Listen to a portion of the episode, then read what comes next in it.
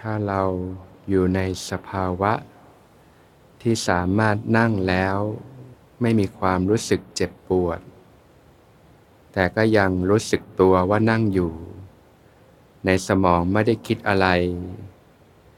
มองแต่ว่าตัวเองรู้สึกตัวอยู่ ดูการกระเพื่อมของลมหายใจ และหน้าอก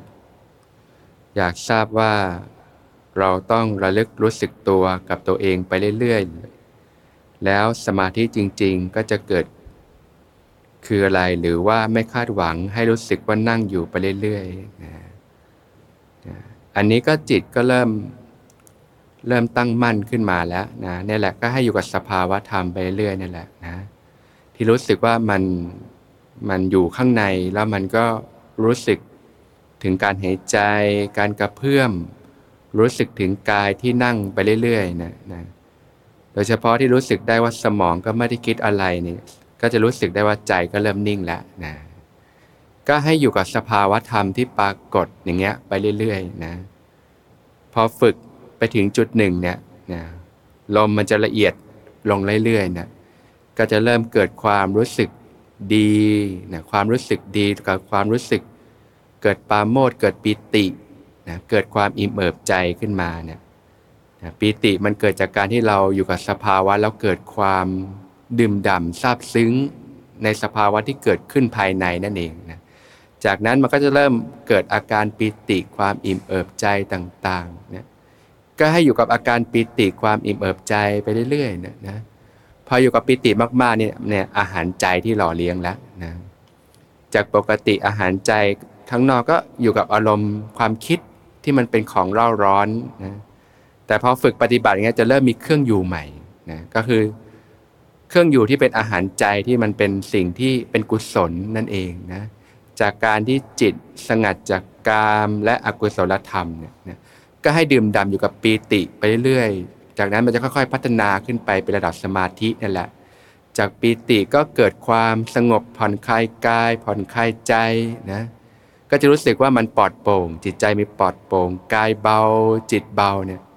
เมื่อรู้สภาวะไปได้ทีนี้ก็เริ่มสุขขึ้นเรื่อยๆนะทีนี้จะเริ่มดื่มด่ากับความสุขเป็นอาหารใจแทน จากปิติก็เป็นความสุขนะพอดื่มด่าความสุขมากๆเข้าทีนี้จิตก็สงบตั้งมั่นนะก็จะเข้าถึงความตั้งมั่นต่อไปนะพอฝึกไปมากๆเนี่ยทำทั้งหลายก็ปรากฏตามความเป็นจริง ก็ปริวัติไปเนี่ยตามตามพัฒนาภูมิจิตที่จะยกระดับขึ้นนั่นเอง จากการที่เราเริ่มต้นปฏิบัติแบบนี้นะจนเริ่มตั้งหลักได้เนี่ย ก็ให้ฝึกฝนนะต่อเนื่องเป็นประจำสม่ำเสมอ สิ่งสำคัญคือนะการลดการสัมผัสโลกเนี่ยจะช่วยมากนะสังเกตถ้าเราปฏิบัติได้ดีเนี่ยแต่พอเราไปสัมผัสโลกมาก ไปพูดคุยมาก เกี่ยวกับเรื่องทางโลกมาก สภาวะพวกนี้มันจะหายไปนะทีนี้ความวุ่นวายใจมันจะเข้ามาแทนนะแต่ถ้าเรารู้จักสำรวมอินทรีย์ดีนะปฏิบัติต่อเนื่องเก็บเนื้อเก็บตัวหน่อยเนี่ย อันนี้แหละมันจะปริวัติจิตจะปริวัติภูมิจิตยกขึ้นไปได้ดีนะก็เรียกว่าเป็นสองทางนะก็ให้ค่อยๆเรียนรู้ฝึกฝนไปนะ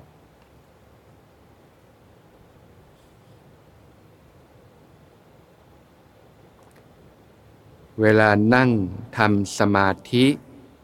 กายจะนิ่งมาก แต่มีความคิดวิ่งเข้ามาบ้าง แต่ชอบงีบเหมือนหลับ ตัวโยกค่อมไปข้างหน้าหรือลงต่ำ แต่สติรู้อยู่ว่ากายกำลังโน้มตัวลง เป็นอย่างนี้เสมอ ไม่รู้จะแก้ไขอย่างไร แต่เวลานั่งฟังธรรมไม่เป็นไรนะกายนิ่ง แล้วจิตนิ่งไหมนะ ถ้ารู้สึกว่าจิตนิ่งตั้งมั่นอยู่ก็ก็รับรู้อาการที่เกิดขึ้นนะนะบางครั้ง กายมันโน้มบ้างก็ไม่เป็นไร เวลาเราฝึกสมาธิก็ให้วางกาย ก็ให้อยู่กับสภาวะรับรู้อาการที่ปรากฏไปนะก็เรียกว่าถ้ารับรู้ได้อยู่เรื่อยๆ ก็รับรู้ให้ต่อเนื่องกันไปนั่นเองนะ การมีความคิดแวบมาบ้าง รู้เท่าทันก็ไม่เป็นไร ก็ฝึกไปนะนะสิ่งสำคัญก็ยังไม่ต้องปรับอะไรให้ฝึกต่อเนื่องกันไปนั่นเองนะพอกำลังสติกำลังสมาธิดีขึ้น ความตั้งมั่นมากขึ้น เดี๋ยวจิตเขาจะพัฒนาขึ้นไปเองโดยธรรมชาตินั่นเองนะ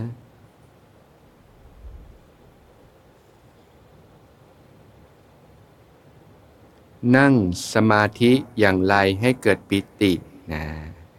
วิธีไหนที่เข้าปิติง่ายขอคำแนะนำนะปิติก็คือความอิ่มเอิบใจนะก็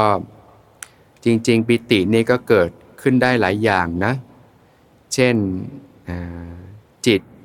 ที่เป็นกุศลเนี่ยคิดดีพูดดีทำดีเนี่ยทำสิ่งที่ดีแล้วก็จะทำให้จิตเกิดกุศลและเกิดปิติได้ง่าย ในการฝึกสมาธินั้นก็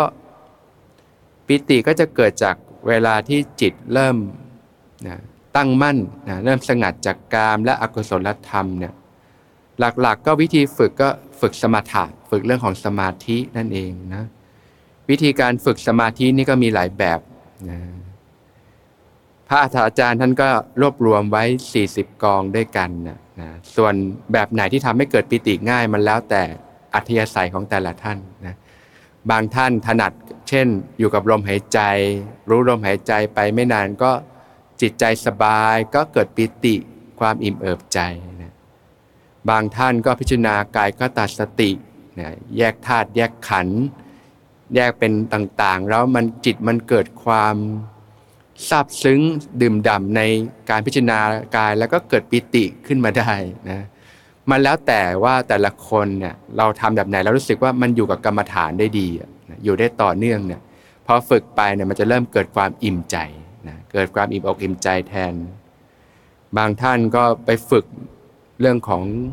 สมาธิที่เป็นนิมิตต่างๆ ก็มีนะ เพราะฉะนั้นวิธีการปฏิบัติมันมีหลายแบบแล้วก็ขึ้นอยู่กับอัธยาศัยของแต่ละท่านนะหรือว่าที่ฝึกเนี่ยสติสัมปชัญญะไปเรื่อยๆนะฝึกรู้ลมหายใจ รู้สึกตัวทั่วพร้อมไปนะฝึกไปถึงจุดหนึ่งเดี๋ยวมันก็เกิดปิติเหมือนกัน เกิดความอิ่มเอิบใจเหมือนกัน สิ่งที่จะทำให้เกิดปิติง่ายก็คือการที่เราเนี่ยลดการสัมผัสโลกนั่นเองนะ ลดการที่จะทำให้จิตส่งออกไปกับเรื่องราวต่างๆ ในโลกสำรวมวาจาพูดให้น้อยลงนะลดการสัมผัสเรื่องราวในโลกลง ก็คืออยู่กับตัวเองมากขึ้น อยู่กับการปฏิบัติได้ต่อเนื่องขึ้น ปิติมันก็จะเกิดขึ้นนะเป็นผลลัพธ์จากการปฏิบัติต่อเนื่องนั่นเองนะยอมก็ลองหาวิธีดูหรือได้ฝึกเนี่ยถ้ารู้สึกว่าฝึกไปแล้วมัน มันฝึกได้รู้เนื้อรู้ตัวได้ดีสบาย ฝึกได้ต่อเนื่องนะฝึกไปถึงจุดหนึ่งยาปิติก็เกิดขึ้นนั่นเองนะวิตกวิจารในสภาวะธรรมคืออะไรนะวิตกก็คือการตึกตึกถึงในอารมณ์กรรมฐานเนี่ยนะอย่างเช่น ตึกถึงลมหายใจการที่เราจะมีสติรู้ลมหายใจก็คือ ปกติร่างกายมันก็ หายใจอยู่โดยธรรมชาติอยู่แล้วนะแต่ปกติที่เราไม่ได้รู้สึกลมหายใจ เพราะว่าเราไม่ได้ตึกถึงลมหายใจนั่นเองนะคือไม่ได้ใส่ใจเอาใจใส่ต่อลมหายใจนะร่างกายมันก็หายใจไปตามระบบของร่างกายอยู่แล้วล่ะ ถึงเราไม่ได้ตั้งใจหายใจร่างกายก็หายใจ เพราะว่ามันเป็นระบบอัตโนมัติ แต่ว่าการที่เราจะมีสติรู้ลมหายใจเนี่ยแสดงว่าเราต้องใส่ใจละนะก็คือตึกถึงลมหายใจ อันนี้ก็เรียกว่าวิตกคือการตึกถึงตึกถึงอารมณ์กรรมฐานที่เราฝึกอยู่ ตึกถึงกายคตาสติส่วนต่างๆ ของร่างกายหรือลมหายใจเป็นต้น หรืออารมณ์กรรมฐานต่างๆวิจารณ์ก็คอยพิจารณาเขาคอไปนะนอกจากเราใส่ใจถึงลมหายใจแล้วเราก็สังเกตด้วยนะสังเกต ลมยาว ลมสั้น ลมเข้าลมออกต่างๆ คอยประคับประคองเขากันไปนะก็ มันจะทำให้จิตเราเนี่ยอยู่กับอารมณ์กรรมฐานนั่นเองเนี่ยต้องอาศัยวิตกวิจารณ์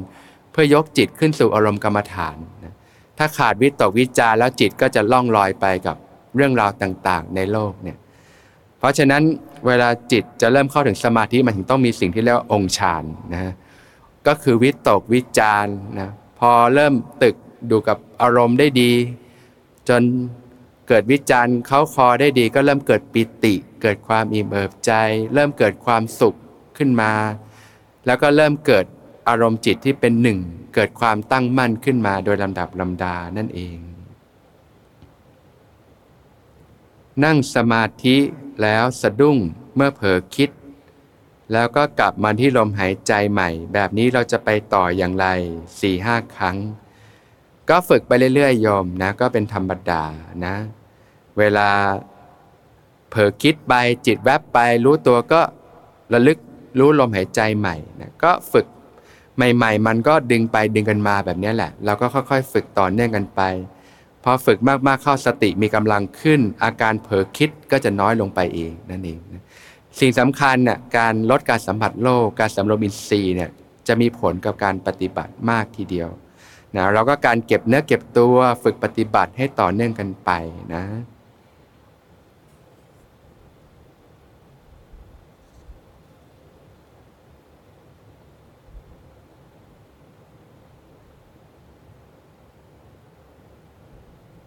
อันนี้น่าจะคำถามเดียวกันใช่ไหมวิวิตกวิจารในสภาวะของการปฏิบัติคืออะไรนะในระหว่างนั่งสมาธิช่วงเช้าวันนี้ นั่งได้ค่อนข้างนิ่ง มีสติรู้เนื้อรู้ตัว ถ้ามีความคิดเข้ามาก็ก็จะสะดุ้ง แล้วก็แล้วกลับมาที่ลมหายใจใหม่ ถ้าเมื่อไหร่เผลอมีเรื่องราวความคิดฟุ้งมาอีกก็จะสะดุ้งอีกสี่ห้าครั้ง ก็เป็นเรื่องธรรมดานะก็รู้เท่าทันนะ บางทีพอเราเริ่มนิ่งๆ มันจิตมันจะเริ่มเคิมๆเริ่มเบาๆ สบาย แต่พอมันมีความคิดผุด มันก็สะดุดออกมาบ้างเป็นธรรมดานะก็รู้เท่าทันก็ฝึกไปเรื่อยๆนะฝึกไปจนกำลังสติความตั้งมั่นดีๆเนี่ยทีนี้จิตก็จะตั้งมั่นเป็นสมาธิเองนะ ค่อยๆ ฝึกไป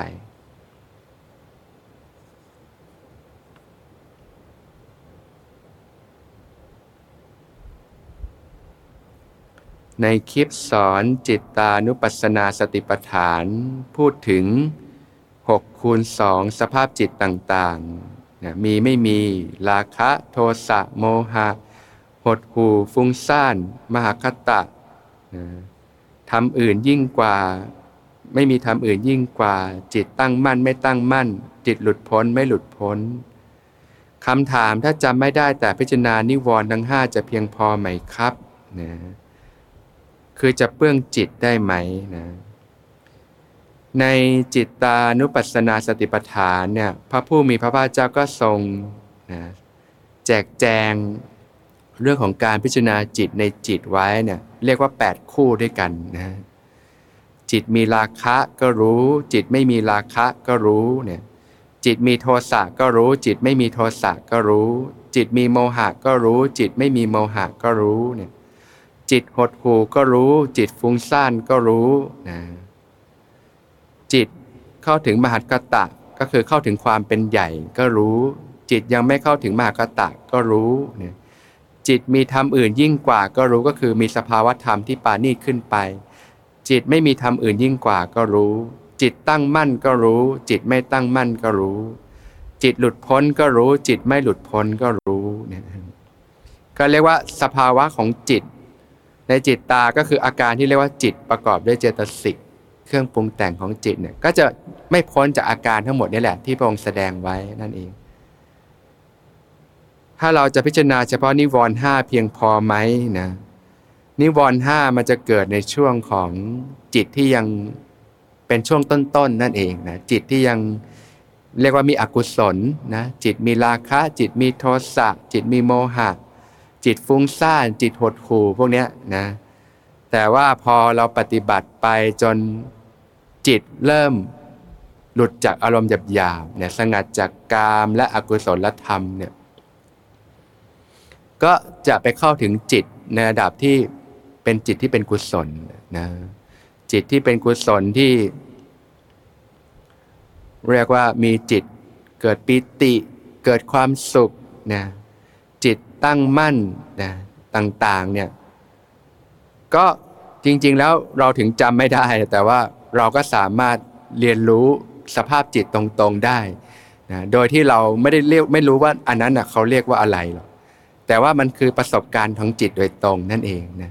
เหมือนเรากินอาหารเนี่ยนะเราก็รู้รสชาติที่เกิดขึ้นอยู่แล้ว ถึงเราจะไม่รู้ว่าอันเนี้ยเรียกว่าอะไร แต่เวลาเราลิ้มจริง ๆ เราก็รู้จริง ๆ ว่าสิ่งเนี้ยมันรู้สึกยังไงนั่นเอง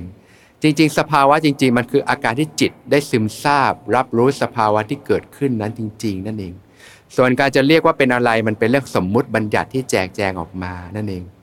สิ่งเนี้ยถึงเราจะไม่รู้ก็ตามเนี่ยสิ่งสำคัญคือการรับรู้สภาวะที่เกิดขึ้นจริง ๆ นั่นเอง โดยเฉพาะสภาวะจิตในสมาธิเนี่ยมันจะไม่ได้มีความคิดเข้ามาประกอบแล้ว มันจะเป็นแค่เห็นอาการ สภาวะ การซึมซาบความรู้สึกต่างๆ ที่เกิดขึ้น ที่ประจักษ์อยู่ในใจนั่นเองเนาะนะส่วนเรื่องของการมาแยกแยะว่าจิตนี้เป็นแบบนี้เป็นแบบนี้นี่มันคือ เรายังมันเป็นเรื่องเบื้องต้นในการทำความเข้าใจที่เรายังใช้เรื่องของความคิดมาประกอบนั่นเองนะแต่โดยสภาวะจริง ๆ ถ้าเป็นระดับสติปัฏฐานที่เริ่มเป็นสภาวะธรรมแล้วเนี่ยมันจะหลุดจากความคิดละมันจะเหลือแต่ความรู้สึกของกายของใจของอาการต่างๆ ที่เกิดขึ้นนั่นแหละนะก็เหมือนเราลิ้มรสอาหารแล้วเราก็ไม่ได้จำเป็นต้อง มานั่งแจกแจงว่าเออนี้มัน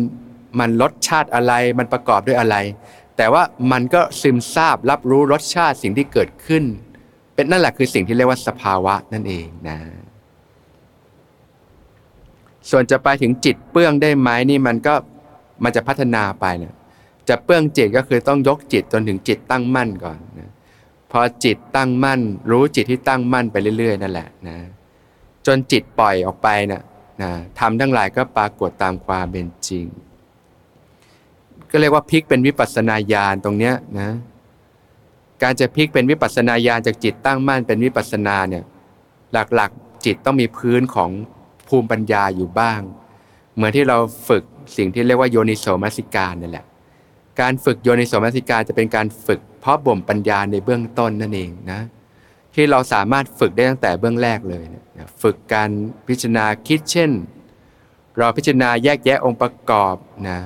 พิจารณาร่างกายแยกออกมาเป็นธาตุขันต่างๆเนี่ยฝึกตรงนี้ก็เป็นการเพาะบ่มทำให้เกิดปัญญาในเบื้องต้นแล้วนะเพราะนั้นคำว่าการพิจารณาธรรมเนี่ยมันจะมีตั้งแต่ระดับใช้สัญญา ที่เรียกว่าโยนิโสมนสิการการพิจารณาก่อนนะแล้วก็จะนำไปสู่สิ่งระดับระดับที่เรียกว่าการเห็นสภาวะธรรมที่ไม่ได้ใช้ความคิดนั่นเองนะ ถ้าเรามีพื้นเรื่องของโยนิโสไปก่อนเนี่ย เวลาเราฝึกไปจนจิตตั้งมั่นเป็นสมาธิเนี่ย ไปถึงจุดหนึ่งจิตเขาจะพลิกเป็นวิปัสสนาของเขาเอง แต่ถ้าเราไม่มีพื้นเรื่องของการเดินปัญญาไว้เลยเนี่ย บางทีมันจะนิ่งเป็นสมาธิอยู่นั่นแหละ มันมันไม่พลิกมันไม่พลิกเป็นวิปัสสนานะมันก็จะนิ่งตั้งมั่นอยู่แค่นั้นเอง แต่ถ้าเราจิตเราเดินปัญญามาก่อน จากการที่เรารู้จักแยกแยะ วิเคราะห์ พิจารณาธรรม พิจารณาโยนิโสมาก่อนเนี่ย พอจิตสงบปุ๊บทีนี้แหละมันจะเดินปัญญาต่อเลย จิตมันจะปริวัติทำงานของเขาเอง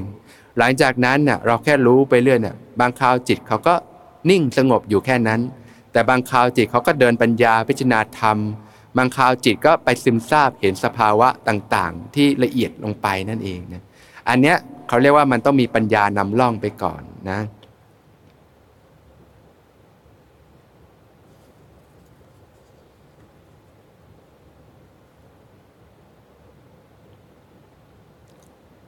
ถ้าเราเดินจิต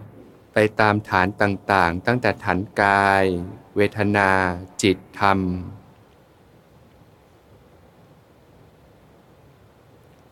ผมเข้าใจว่าจะสามารถทำให้วางความยึดมั่นทุกอย่างและสลัดคืนสู่ความบริสุทธิ์ของธรรมชาติได้คำถามหากเราไม่สามารถเดินจิตไปตามขั้นต่างๆ ขั้นตอนดังกล่าวได้ครบถ้วน เช่น ติดอยู่แค่ฐาน เวทนาอย่างนี้จะเข้าถึงสัมมาสมาธิ